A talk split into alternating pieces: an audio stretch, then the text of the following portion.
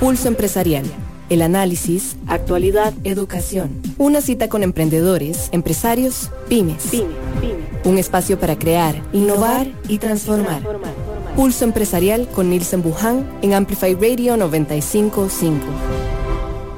Muy buenos días para todos. ¿Qué tal? Gusto de acompañarlos en esta mañana de 17 de noviembre, donde rápidamente el mes eh, parece ya eh, despegarse para dar la bienvenida a un diciembre que muchos han venido buscando, en un diciembre que de hecho yo creo que el, clima ya nos está dando pues una idea de lo que podamos eh, estar sintiendo en ese diciembre que se nos avecina, pero bueno, en el corriente todavía estamos en noviembre, estamos 17, estamos a la mitad casi de, de mes y estamos también muy pendientes de muchas de las cosas que están ocurriendo en nuestro país, las cosas importantes, relevantes, de lo trascendental, de lo que hoy eh, podemos jugar en el sentido de analizar y de profundizar también, porque se nos viene eh, un momento, eh, yo diría que histórico para nuestro país, porque nunca hemos tenido una elección tan importante en una elección donde si bien son veintitantos de candidatos presidenciales, hay momentos país que eh, se está pasando hoy y que son trascendentales, la temática muy, muy importante. Y hoy vamos a hablar con uno de los candidatos presidenciales que em, mira Zapote como un gran reto, no solamente profesional y personal, sino también que lo ha mirado y se ha enfocado en ver cómo lograr eh, llegar a esa silla de eh, Zapote. Vamos a presentarles a ustedes y recordarles cuáles son las eh, redes sociales y las plataformas digitales donde estamos como Pulso Empresarial. Seguí Pulso Empresarial en redes sociales. Instagram, Instagram Facebook, Facebook y Twitter. Y Twitter. Comparto con ustedes para entrar a nuestra conversación de esta mañana comparto con ustedes alguna información de quien me acompaña em, hoy en el programa de eh, Pulso Empresarial. Consultor para el Banco Interamericano de Desarrollo, el Banco Mundial, la Agencia para el Desarrollo Internacional de los Estados Unidos, director de intermediación de una entidad financiera en Costa Rica, ha liderado em, algunas evaluaciones del Banco Mundial y el Fondo Monetario Internacional en mercados eh, financieros de países emergentes, ha escrito temas como macroeconomía, microeconomía, este, mercados financieros, le encanta hablar del tema de crédito, de la inversión, del desarrollo eh, rural también. Y bueno, dentro de todo eh, este compendio, director regional para América Latina y el Caribe del Banco Mundial, además director país del Banco Mundial para Indonesia y Timor-Leste. Y del 2019 al 2020, ministro de Hacienda en Costa Rica. Por el Partido Progreso Social Democrático está con nosotros el candidato presidencial Rodrigo Chávez. Me da gusto de darle la bienvenida a don Rodrigo. Muchísimas gracias, don Nilsen. Es eh, un placer estar en Pulso Empresarial. Muchas gracias por la invitación. Una correccióncita chiquitita, yo estuve 184 días como ministro de Hacienda. No fue ah, todo bueno. 2019 al 2020, no, no, Dios guarde. Está bien. 184 días los conté, uno y cada uno. Ahí llevaba el, el, calendario, ¿verdad? Con la rayita, yo me imagino, lo tiene guardado, yo creo que enmarcado, ¿verdad? Señor. Eh, ahora, partamos de ahí. Yo creo que, o podemos, me, gustaría, ¿sabe qué? Rescatar algo dentro de lo que estuvimos eh, leyendo. Algo que es muy interesante, don Rodrigo, es que usted tuvo, tuvo el liderazgo de mirar el desarrollo rural de muchos países, don Rodrigo, y hoy creo que el desarrollo rural costarricense está requiriendo una política disruptiva, una política eh, financiera, económica muy distinta a lo que se había trazado en los 80 en los 90 ¿por qué no en los 2000, verdad? Eh, ¿Qué nos puede trasladar de esa experiencia suya de lo que también usted quiere poner en la mesa de trabajo ante un, eventual gobierno? Yo quiero terminar, yo quiero terminar la disparidad que hace que haya dos Costa Ricas, una rica y otra en las costas, una en la GAM y otra en las áreas rurales. Eh, la disparidad que existe no es coincidencia, don Nielsen. Usted tiene que entender, como lo hacemos todos, los costarricenses que viajamos, que lo que ha habido fue un abandono absoluto de las áreas rurales de este país, de las áreas costeras, producto de la incapacidad y la mala administración del Estado.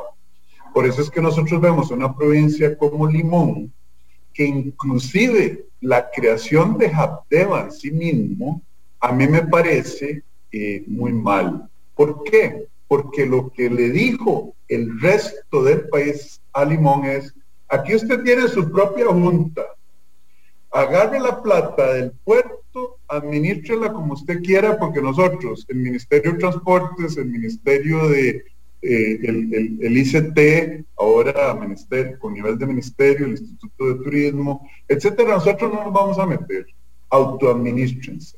Y ya vimos que además de eso, nombraron a personas conectadas políticamente que no tenían la capacidad, que no pudieron eh, ejecutar y vea lo que le está pasando a Limón. Fíjese en lo que le está pasando al sur del país. Es de nuevo un abandono. Contrastemos eso, don Nielsen, con Papagayo. Papagayo se desarrolló. Construyemos, construimos un aeropuerto en Liberia hubo planificación, hubo eh, construcción de acueductos, hubo construcción de hasta de eh, tratamientos de aguas sucias y negras, etcétera. ¿Por qué? Porque había el interés de un grupo de empresarios influyentes en desarrollar papagayo. No ha habido el mismo interés en ayudarle a los 430 mil limonenses que hoy, en noviembre del año 2021, no tienen ni siquiera un plan maestro de desarrollo turístico de la costa del litoral atlántico. Usted introduce una palabra, don Rodrigo, no, nada más, usted introduce una palabra y la ha venido eh, comentando en, en esta respuesta de planificación. ¿Es la palabra que ha faltado entonces? Es compromiso. La planificación, si no implementamos, es pura imaginación. Uno puede tener los mejores planes, etcétera. Es el compromiso. No hay un compromiso de desarrollar la seguridad pública, las habilidades lingüísticas y lingüísticas de los limonenses, que ya tienen una ventaja comparativa, eh, de desarrollar la infraestructura, el área residencial de Limón para llevar ahí, por ejemplo, eh, zonas francas. Ni que hablar de la 5G, pero nadie está pensando porque no les importa. Los han traicionado por, o les han dado la espalda, esa es la palabra correcta, por ocho o más gobiernos en que le dicen, Limón, apáñese usted, el sur del país, apáñese usted, el norte del país, eh, apáñese usted, vea qué hace. Y cuando hay influencia política de gente económicamente poderosa e interesada, ah, desarrollemos. Entonces, eh, yo creo que es muy claro. Usted me dice cuáles son los principios fundamentales del desarrollo rural o del desarrollo de las áreas marginadas. Bueno, yo trabajé una muy buena parte de mi carrera resolviendo eso. Y las ideas y la experiencia internacional son clarísimas.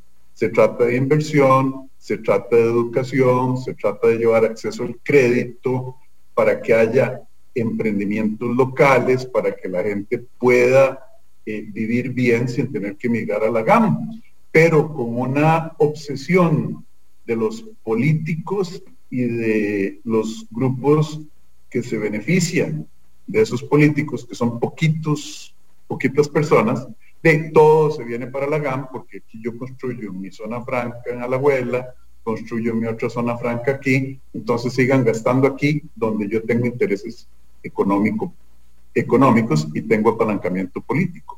Pero eh, para mí no se ocupa un doctorado ni se ocupa pensar mucho, es tan transparente en las causas de esta injusticia que hemos cometido, que yo creo que todos los costarricenses lo sabemos.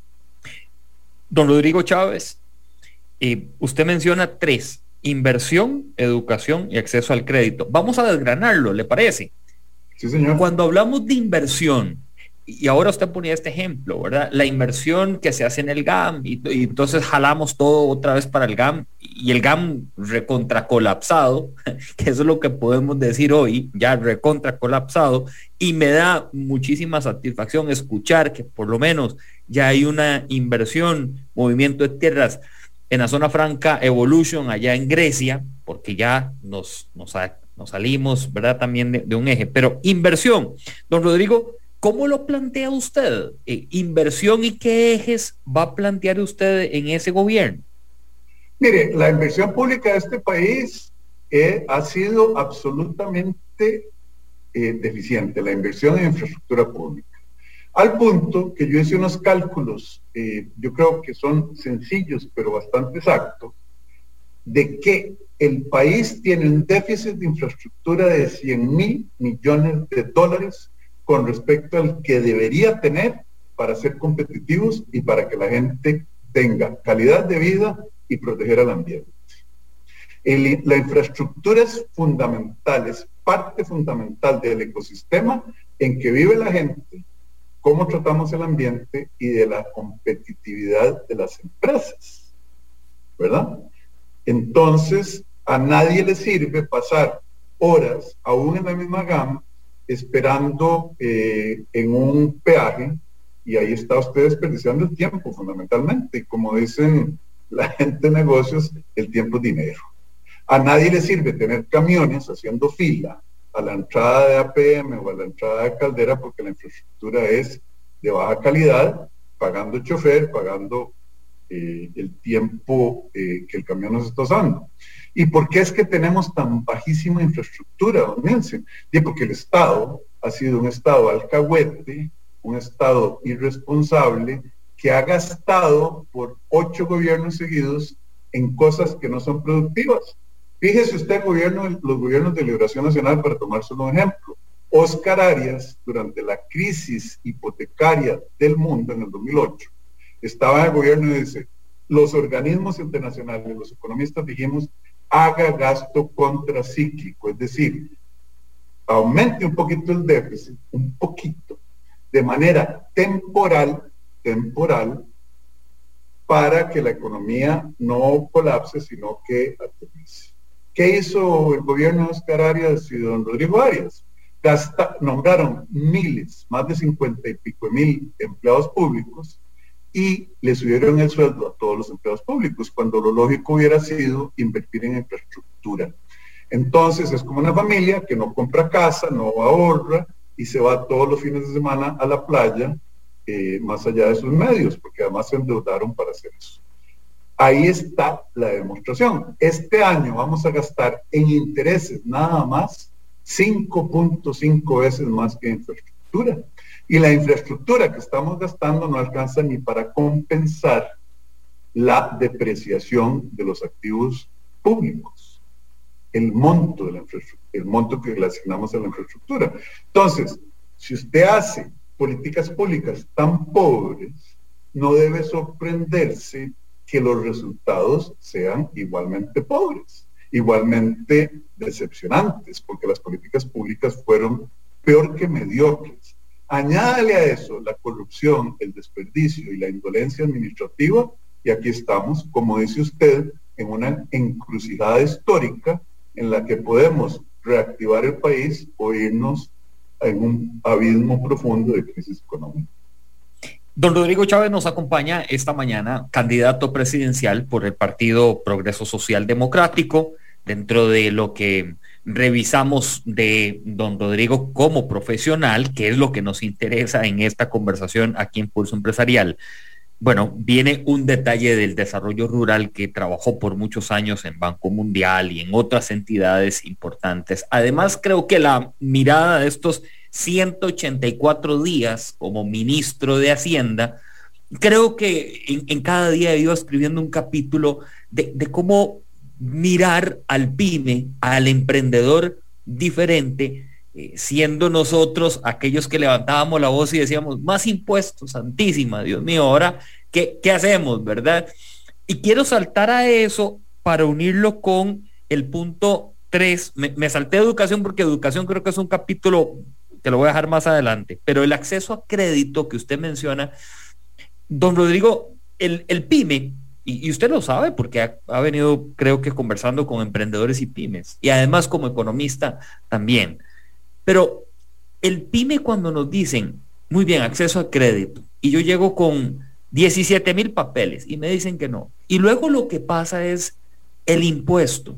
Y, y entonces entramos en un tema ahí ya de dime y qué diré. ¿Y ahora cómo manejo esto de los impuestos? ¿Y qué hago? ¿Y qué puedo hacer? ¿Cuáles son esas políticas que plantea Rodrigo Chávez para llevarle el cómo, la solución a este sector que es el 97.5% del parque empresarial. Sí, señor. El 97.5% del parque empresarial ha sido visto por los últimos seis u ocho gobiernos, por los partidos políticos tradicionales, eh, como un enemigo, como una vaca a la que solo se le ordeña y no se le da a comer. Y eso no es sostenible. Más bien, la pregunta es, ¿por qué hay pymes que todavía sobreviven en un ambiente en lo único que han querido hacer es ponerle obstáculos? No solo no favorecerlo, no solo no apoyarlo, sino ponerle obstáculos. Bien, tenemos una permitología, una tramitonomía, porque es una obsesión con trámite y obsesión con permisos. Y obsesión tributaria. Costa Rica tiene eh, la carga tributaria más grande de toda la OCDE y por mucho, ¿verdad? Y no solo les cobramos demasiado impuestos, sino que la actividad económica que las pymes quieren generar, la hacemos difícil. Si usted quiere generar un negocio porque usted, don Nielsen, produce las mejores jaleas del mundo y quiere venderlas y producirlas y venderlas, usted por definición se convierte en un suplicante del sector público y no de un sector público, de múltiples organizaciones. Primero, vaya al Ministerio de Salud y le van a decir, bueno, ¿quién? tráigame todos estos Ocho meses. Ocho, no, no, ocho sí le va bien.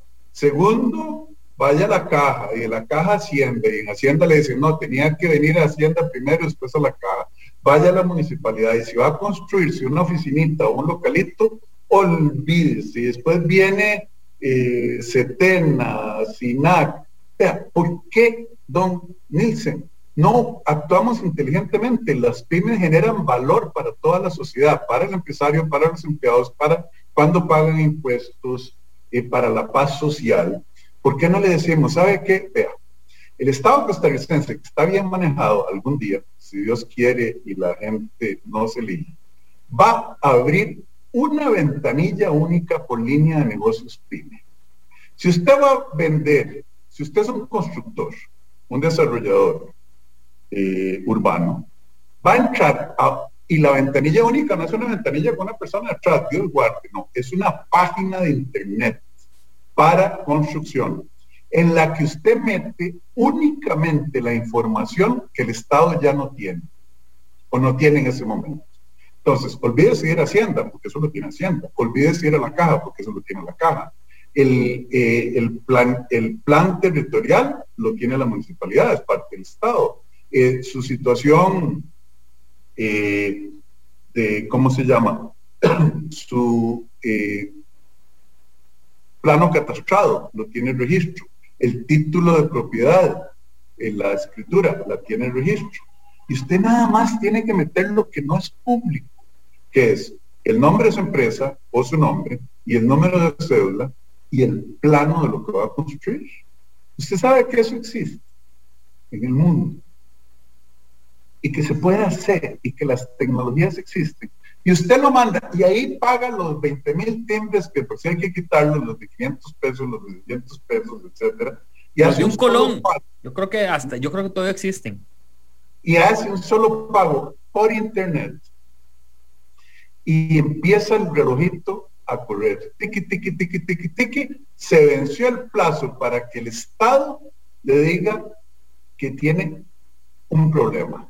Si el Estado no le dice, mire, hay un problema aquí, hay un tema regulatorio, conversemos, a usted la máquina le manda la carta diciendo usted puede empezar. Así de fácil. Pero es que eso se puede hacer. Además, vamos a quitar todas esas regulaciones y supervisiones engorrosas sin sentido. No se trata de desregular toda la economía, no se trata de que cualquiera pueda vender comida en la calle y, que haya las ratas que encontraron en congeladores de ciertos restaurantes. No, no se trata de eso. Se trata de sentido común, de entender que toda la sociedad se beneficia con la actividad empresarial de las pymes y que los empleados públicos nacieron o se creó el Estado en todas las sociedades para servir al sector privado, no para que el sector privado sea un suplicante de rodillas del, del Estado. Le dimos la vuelta al muñeco. ¿Por qué? Porque aquí los empresarios verdaderamente grandes, ya quitan y ponen presidentes y los llaman cuando tienen problemas, y esos empresarios quitan y ponen, y el presidente quita y pone jerarcas, que a su vez hacen tratos con ciertos empleados públicos, los empleados públicos no, no son malos, no hay que satanizarlos, pero sí los jerarcas, algunos, y entonces, de la vaca que hay que ordeñar y que nadie le da a comer. Esos son las pymes. La, a ver, la, sensación también, y aquí a, lo interno me escriben eh, que muy bien los planteamientos, que le parecen razonables. Ahora, ejecutarlos, don Rodrigo, sabiendo de que el sistema de gobierno y las políticas ya de por sí públicas a veces eh, entraban y dicen, ah, don Rodrigo quiere venir con un sistema de que hay una ventanilla. Ah, pero mire, es que tiene, de, nos quedamos sin trabajo y vienen las huelgas y viene esto y lo otro y aquí. Entonces, a veces la gente y nosotros también, los que estamos del lado privado, decimos, es que hay tanto entrabamiento. Y yo creo que la radiografía de esos 184 días, que es eh, que usted hizo, me parece que algunas de ellas de usted quisiera quebrarlas de inmediato, ¿verdad? Porque era tal la burocracia, tal la tramitología, pero se podrá. O sea, sí, sí hay. Absolutamente sí, don Yo pude. Aquí hay varios mitos. Uno de ellos es que los mandos medios mandan. Mentira. Yo voté a todos los mandos medios importantes de Hacienda, empezando por el oficial mayor, viceministro de Ingresos, viceministro de Ingresos, director de Hacienda, director de Tributación, director de Policía de Control Fiscal, director de Aduanas, director administrativo financiero, y los voté, los saqué, les quité la autoridad y el poder. Y puse gente buena. Pero cuando a mí me echaron de Hacienda, los, eh, cuando me reemplazaron, votaron a los buenos que yo había traído y renombraron a algunos de los malos y a otros peores. El sistema vive de ese cuasi para, parasitismo, es como un parasitismo. Entonces, la simpleza, la velocidad, la transparencia, no le sirve a los mandos medios y a los jerarcas, ¿verdad? los empleados públicos no tienen un interés de estar fregando a nadie, la gran mayoría. Pero si hay gente que se beneficia de regulaciones confusas, de interpretación en la regulación, que viene la regulación confusa, y de decir, ¿sabe qué? De lubrique esta conversación entre usted y yo, porque si no va a durar seis meses. Hay países como, vea qué interesante, don Nielsen. Eh, los países de la antigua Unión Soviética, todos eran igual de malos. Había la misma corrupción, el mismo desastre, la misma incompetencia del Estado.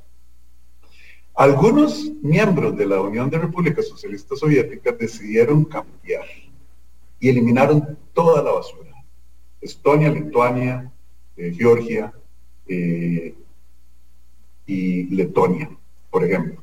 Cuatro países que hicieron una revolución donde el emprendedurismo en esos países, particularmente Estonia, no hay un solo trámite que tenga que hacer una pyme con respecto al Estado que no se por computadora, sin discreción y sin rogarle a nadie.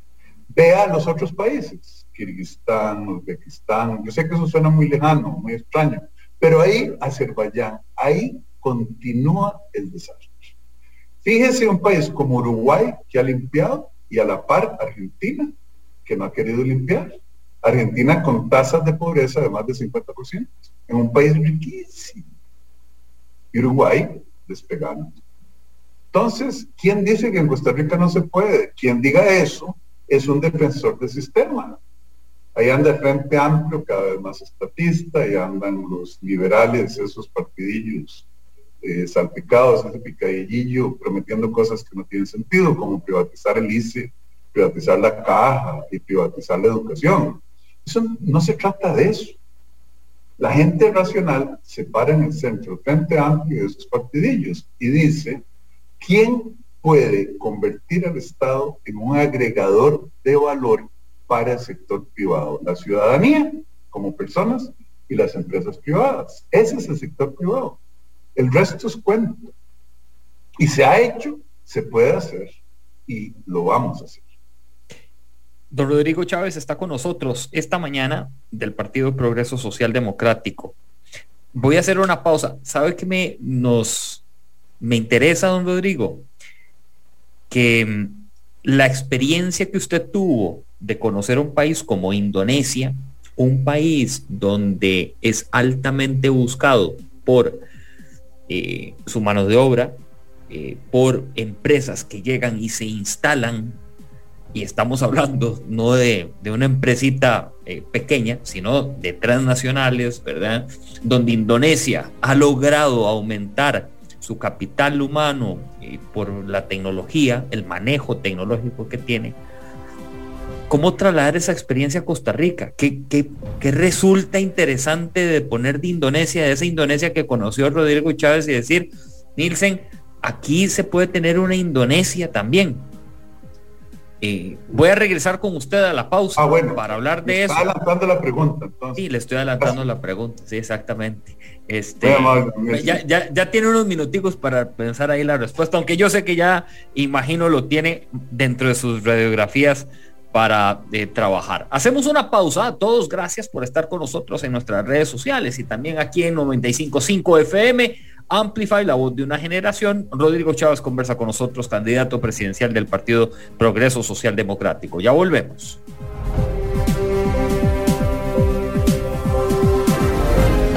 Una pausa. En instantes regresamos con Pulso Empresarial, por Amplify Radio 955. La educación nos moviliza, abre oportunidades para mejores empleos, reduce la pobreza y las desigualdades, mejora nuestra calidad de vida y contribuye al desarrollo del país. Durante la pandemia, las universidades públicas aumentaron la matrícula, ampliando así el acceso a la educación universitaria. Más de 125.000 estudiantes continúan con sus estudios. Un país que quiere progresar no puede dejar la educación atrás. Universidades públicas.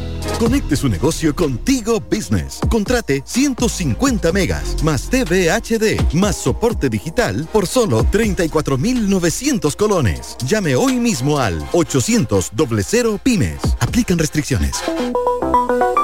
Hace tus transacciones sin salir de casa y de una manera segura utilizando nuestros canales digitales. Visita nuestra página www.copeande1.com o descarga nuestra app de Coopeande en, línea.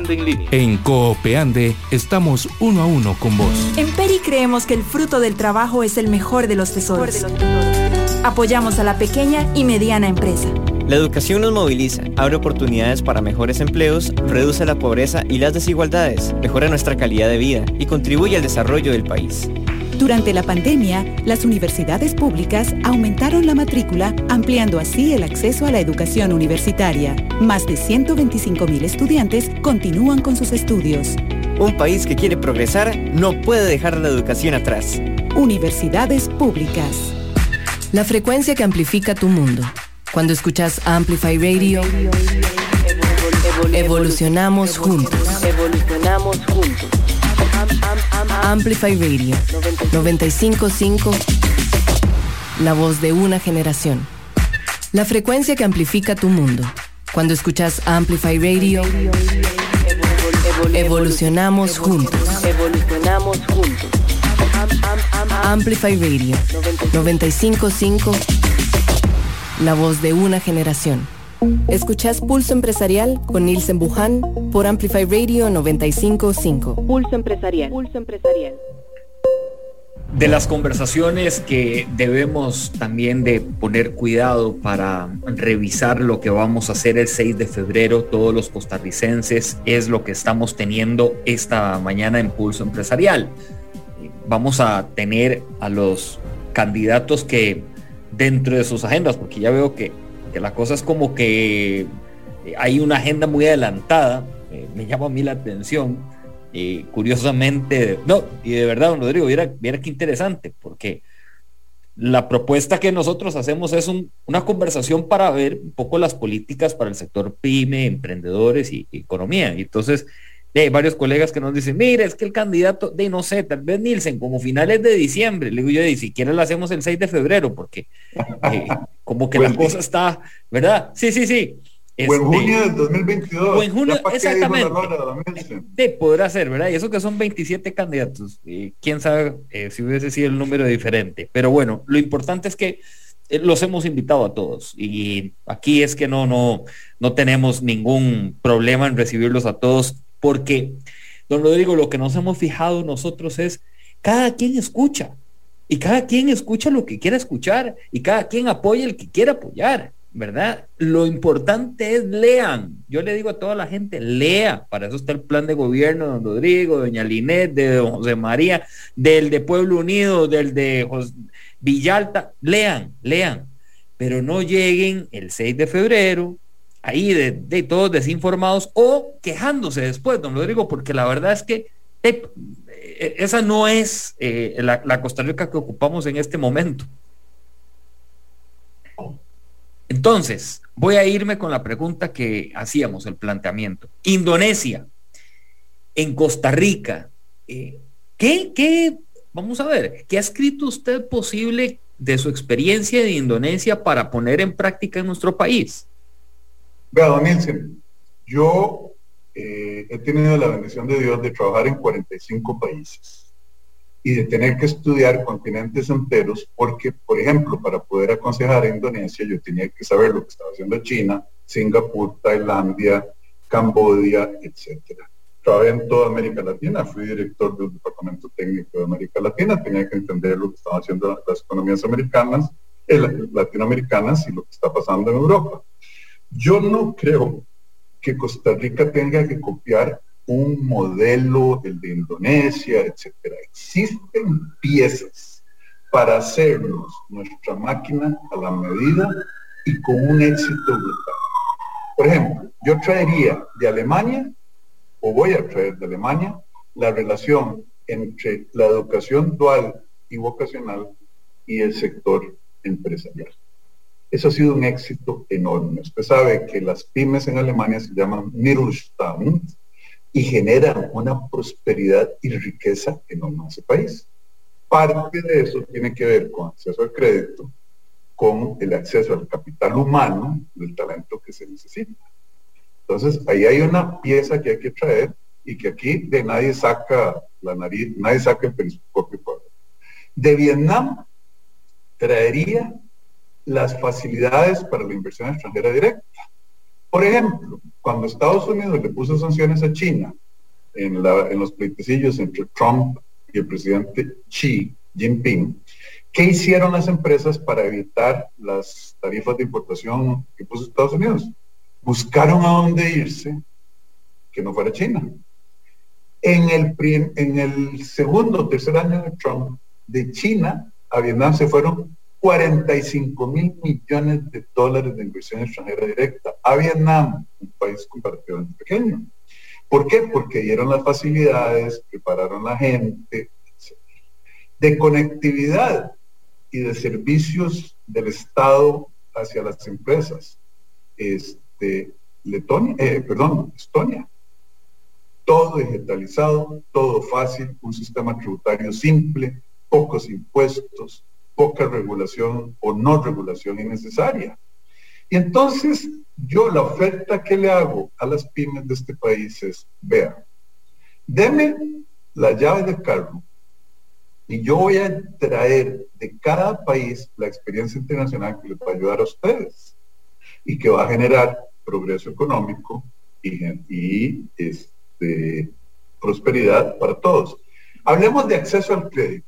Mira, nosotros tenemos un sistema de crédito para las pymes que es verdaderamente primitivo e injusto.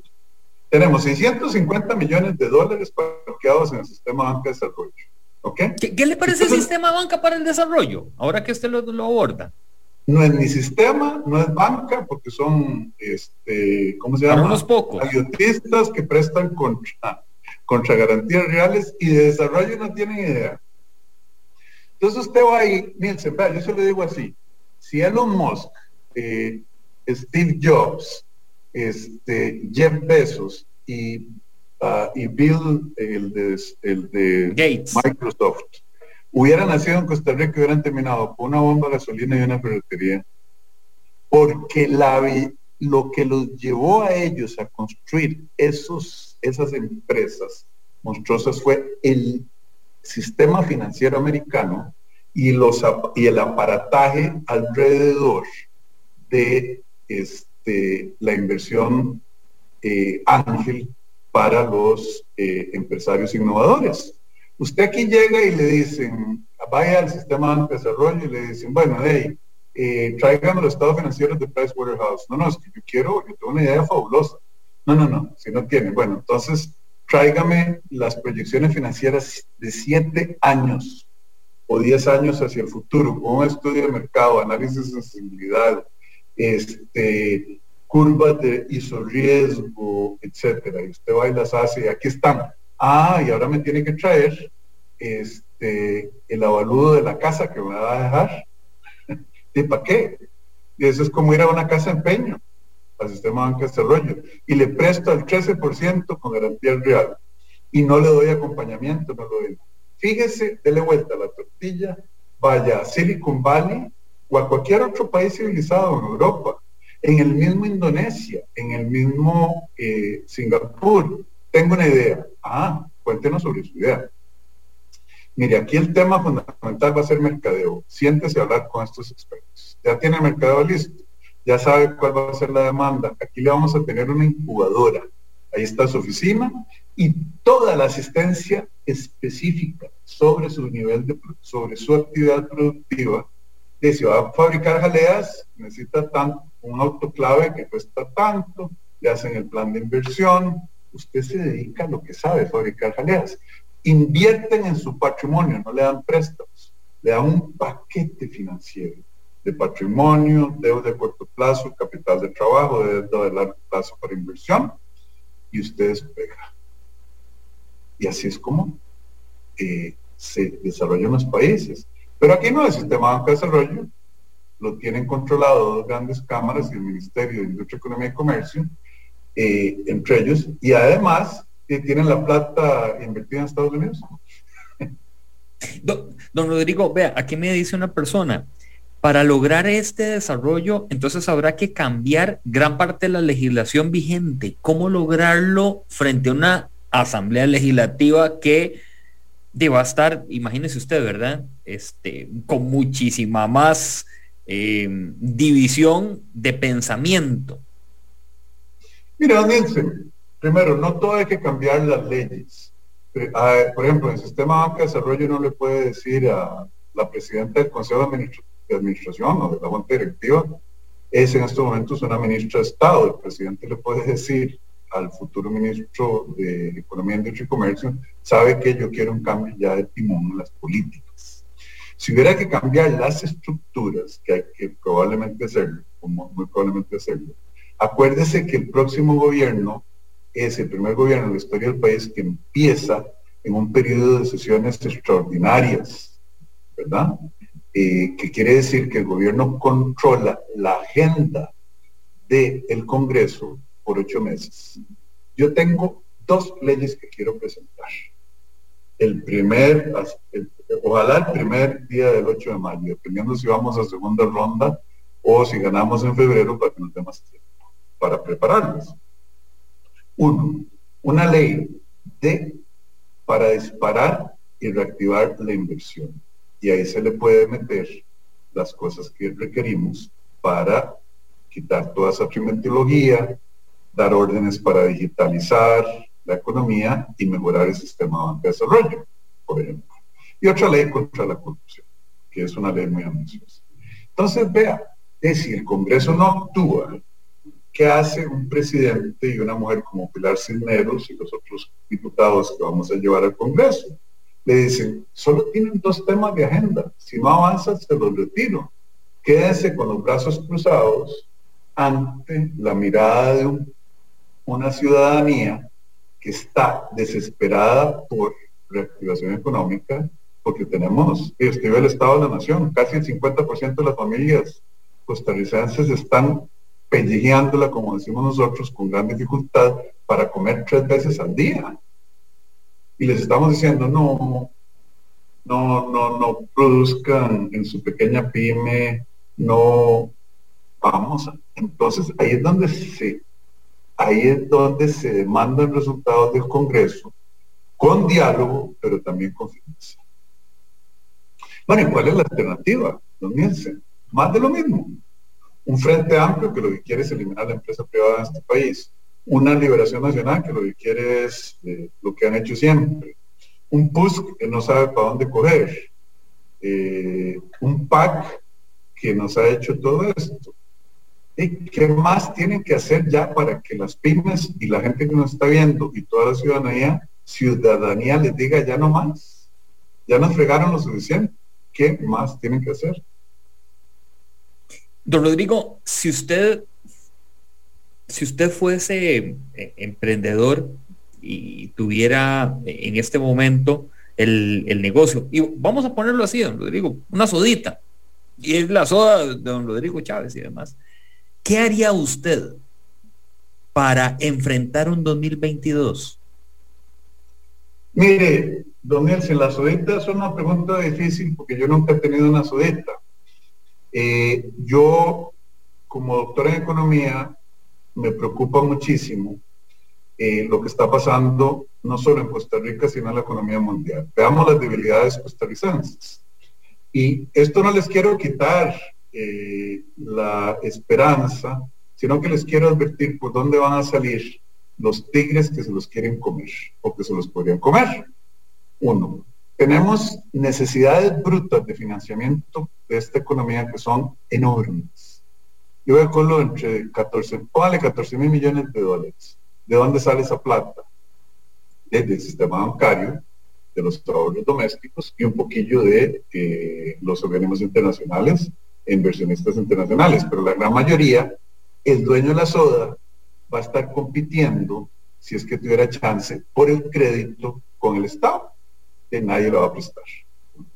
Segundo, tenemos un proceso inflacionario enorme en el mundo y en Costa Rica ya está empezando. Los insumos agropecuarios, todo lo que es importado está carísimo. ¿Ok? Tenemos, como el proceso inflacionario global, vamos a tener un aumento muy probable en las tasas de interés de los eh, bancos centrales de los países grandes. ¿Eso qué va a hacer? Eso va a poner presión en las tasas de interés domésticas eh, de Costa Rica y en el tipo cambio.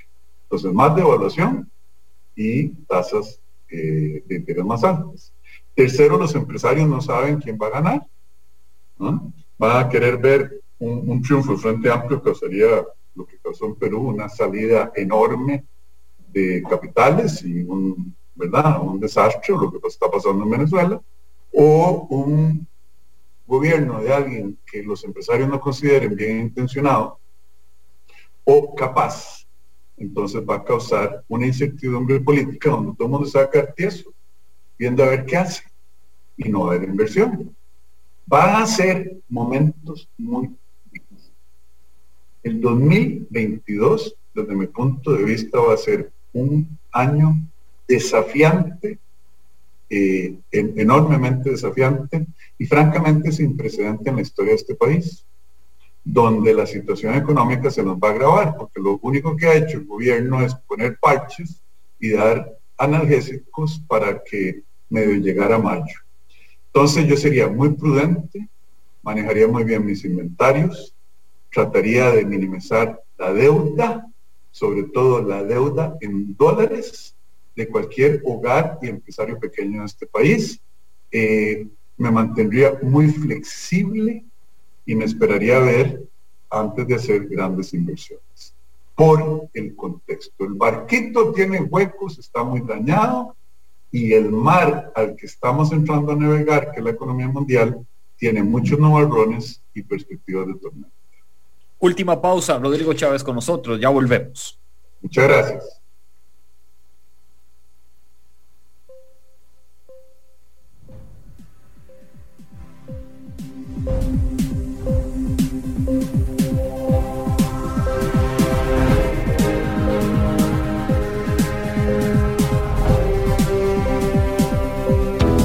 La educación nos moviliza, abre oportunidades para mejores empleos, reduce la pobreza y las desigualdades, mejora nuestra calidad de vida y contribuye al desarrollo del país.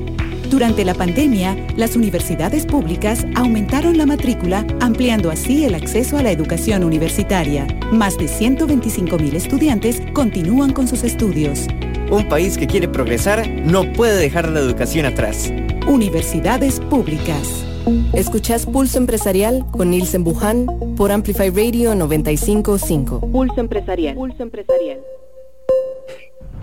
Rodrigo Chávez está con nosotros, el candidato presidencial del Partido Progreso Social Democrático. Don Rodrigo, me quedaba un punto. Pero, don Nielsen, yo le quiero rogar la cortesía de que me perdone. Se me olvidó el punto más importante de la pregunta anterior que si yo fuera un microempresario, ah, una pyme, eh, de lo primero que yo buscaría es un gobierno honesto, capaz, valiente, que se quiera comer la bronca y que me rompa las cadenas y me, dé, me arregle la macroeconomía y me deje producir. Porque eh, lo que hemos tenido en los últimos seis gobiernos y los partidos tradicionales han sido solo amenazas impedimentos para sus actividades. Seguir haciendo, votando por los mismos y esperando resultados diferentes, eh, no es una cosa muy inteligente. Y yo creo que aquí, poniendo a Costa Rica, a su familia, a su negocio en el corazón, usen el cerebro, el cerebro para votar y quién nos puede ayudar a salir adelante. Ese es el primer paso que quería yo si yo fuera el dueño de la de Chávez. No, y, igual le digo, por eso hay que leer, por eso hay que informarse, por eso hay que realmente interesarse por quienes están hoy en esa, en esa papeleta que va a cubrir dos pupitres de una escuela, ya no uno, esos van a ser dos pupitres, ¿verdad? Este, yo creo que ya el tribunal mandó a hacer, creo que hasta algo, una cuestión ahí especial, ¿verdad? Para hacerlo. Pero no quiero desaprovechar un punto que no, que es importante. Usted mencionaba tres tres, tres acciones importantes en el tema de economía y, el desarrollo de esa inversión, acceso al crédito y la educación. Ese nos quedaba ahí pendiente. En educación, bueno, no, no voy a mencionar tanto el descalabro de este último, pero lo que ha venido haciendo, ¿verdad? Que ha sido un desastre y estamos, lamentablemente, era nuestro caballito de batalla y ya, ya terminó siendo otro, otro asunto ahí menor. Una tragedia nacional, si me permito, Nielsen. Claro, Rodrigo, y, también a nivel internacional. El educativo es una tragedia nacional que no tiene nada que ver con la pandemia. No. La nos desnudó, pero ya veníamos malicísimo. Ahora, e, estos remedios, ¿qué píldoras podemos lanzarle así como para ver por dónde se puede ir recuperando? La educación. Sí. No, no es para ver, don Nielsen. Yo creo que aquí tenemos que tener un sentido de propósito, un compromiso con arreglarla. Miren, ¿qué empresa, ustedes que son empresarios pequeños y medianos, qué empresa en el mundo tiene 1.250.000 clientes, 5.000 sucursales, 90 mil empleados, gasta 4.200 millones de dólares al año y no puede tirar una planilla, evaluar la calidad de los insumos, evaluar la calidad de sus productos, ni planificar para que no le cierre el 20% de las sucursales por orden sanitaria, porque no hay excusado, porque no hay lavatorio, porque se le riegan las aguas negras, porque compra 8 mil millones de colones en propiedades donde no se puede construir, porque pagan el doble o el triple por una computadora, porque tienen una, un personal fabuloso, que son la mayoría del personal, pero no los pueden evaluar. ¿Cómo se llama? ¿Quién quiere ser millonario? No, no, no, y le voy a agregar algo que le faltó ahí, ya la, la última. Y además hacen una encuesta que va dirigida, en teoría, al, al empleado, pero se la hacen a los hijos de los empleados. No, no, se lo hacen a los hijos de los clientes. Bueno, es peor, sí, perdón, sí, al hijo del cliente, exacto, sí, al hijo del cliente. Al y, hijo, el hijo del cliente ni siquiera le importa. Exacto, entonces cuando usted me dice, ¿por qué es un desastre nacional? Por la misma razón que estamos viviendo la crisis que vivimos. Porque Costa Rica no es un país de gente tonta, porque no lo es, se lo, se lo garantizo, yo estaba en todo el mundo, no es un país de educadores malos ni ladrones, como otros países que sí los hay, es un país que es riquísimo y que tiene enorme talento, pero que incluyendo el MEP ha sido pésimamente administrado. Miren la falta de respeto que le han dado eh, José María Figueres al Magisterio Nacional. Cuando le dijo a Rolando Araya, no te voy a dar la diputación, pero si quieres te tiro el MEP ahí para que te quedes en la campaña. O el irrespeto de Carlos Alvarado de nombrar a Stephen González, ministro de Educación, una persona que sacaron por falta de eh, rendimiento eh, de recope, que además era eh, una persona de administración de personal. No tiene nada de, capacidad administrativa, no tiene nada de conocimiento educativo. Vietnam, hablando de qué experiencias traemos en el mundo, es la número 21 global en PISA, la número 8 en matemáticas, si la memoria no me falla, un país mucho más pobre que el nuestro y que gasta la mitad de lo que gastamos nosotros en la educación pública. Costa Rica es la número 54 de 70, en la zona roja de la educación, eh, de las evaluaciones de la, de la capacidad o del aprendizaje que le hemos dado a los, a los niños y niñas de este país gastando la mitad. Y están generaciones, leguas, eh, más adelante que nosotros. Mala administración. Nosotros sabemos cómo, en nosotros digo, la, la gente que se ha dedicado a estudiar estas cosas, incluyéndome a mí como economista del desarrollo, sabemos cómo darle vuelta al sistema. Y con fruta bajita y madura, don Nielsen, no se ocupa mucho se ocupa poder asignar los recursos de la manera adecuada. Pasar de esas, de gastar 2.552 millones de colones, que fue lo que costó la consultoría para montar esas pruebas FARO, 2.552 millones de colones. Pasar plata a educación temprana, kindergarten, estimulación de los niños a una edad temprana, mejorar el sistema de becas, alimentos familiares, la alimentación, en lugar de tirarle al CNP al huevos a dos veces el precio y arroz con eh, frijoles con gorgojos. Este, poder planificar la inversión en infraestructura. ¿Cuánta plata se desperdició de un préstamo de 137 millones que nos dio el PIB? Eso es donde usted toque, está eh, sale PUS, pero especialmente en el MEP cómo más bien no nos hemos dado cuenta que eso nos ha, ha sido un disparo en el pie en, el, en la carrera de este país hacia el desarrollo y el progreso. Pero no lo abandonan, ponen personas exóticas, ocurrencias de ministros. Ese nombramiento, yo le digo, el ICE, la Caja y el Ministerio de Educación Pública, yo los voy a pensar de una manera profunda voy a entrevistar gente, voy a ayudar reclutador, voy a pedir ayuda de reclutadores de talento para que me ayuden a reclutar esas tres personas. No se tratan de puestos, de amigos o amigotes, o de llévatelo vos porque no tengo nada más que dar. Don Rodrigo, porque ya, ya se me cumple el, tiempo. Eh, nada más, eh, algo breve, la respuesta si el no, no nos da eh, en, el, en el caso, ¿verdad? Y, aquí también veo que mucha gente lo, lo pone. Si, si usted eh, no llega a completar toda la cantidad de votos para estar en Zapote, usted estaría anuente a, a ser un, un asesor, un consultor.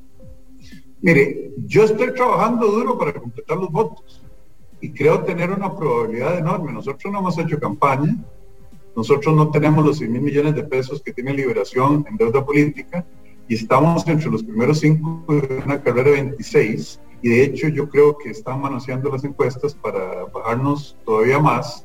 Entonces, uno.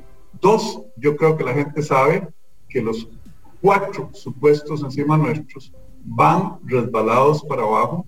Frente amplio sería votar porque Nicaragua, porque Costa Rica se convierta en Nicaragua, Cuba o Venezuela, o Perú, que es lo que está pasando.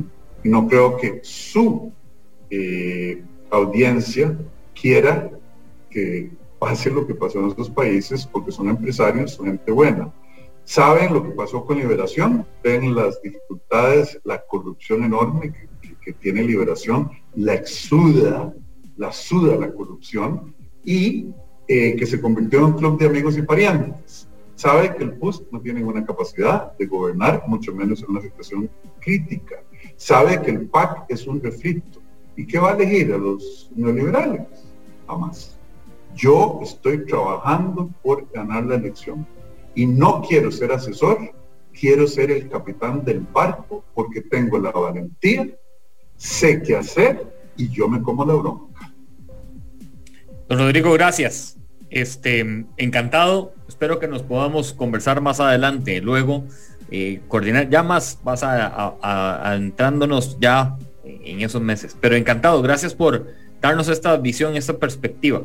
Gracias, don Nielsen. Yo estoy a la orden de todos los medios, no me escondo, no me ausento de debates, eh, incluso cuando, Me rean, cuando me rean con mentiras y cosas de eso, los grandes, grandes eh, señores feudales de este país a través de sus medios comprados, salgo y digo, aquí estoy, vengan, pregúntenme, fíjense en la evidencia. A sus órdenes, porque me interesa, es más, lo único, mi misión en la vida es ayudar a sacar este país adelante, porque lo único que tengo que perder o ganar es mi patria, y eso vale la pena. Gracias, don Rodrigo Chávez. Saludamos a Susana Quintero, que aquí nos dice del lado de Yolobón. Aquí hay un montón de empresarios y, pymes conectados esta, esta mañana en Pulso Empresarial. Y gracias también a todos ustedes. Nos encontramos mañana a las 11 en punto por Amplify. Rodrigo Chávez nos acompañó con nosotros del Partido Progreso Social Democrático. Repasen todos los planes de gobierno de todos los 26 candidatos, ojalá, de verdad. Este, pero no, no lleguemos ahí a hacer lecturitas rápidas, profundicemos más para definir el próximo gobierno de este país. Gracias a todos, feliz día, que Dios los bendiga.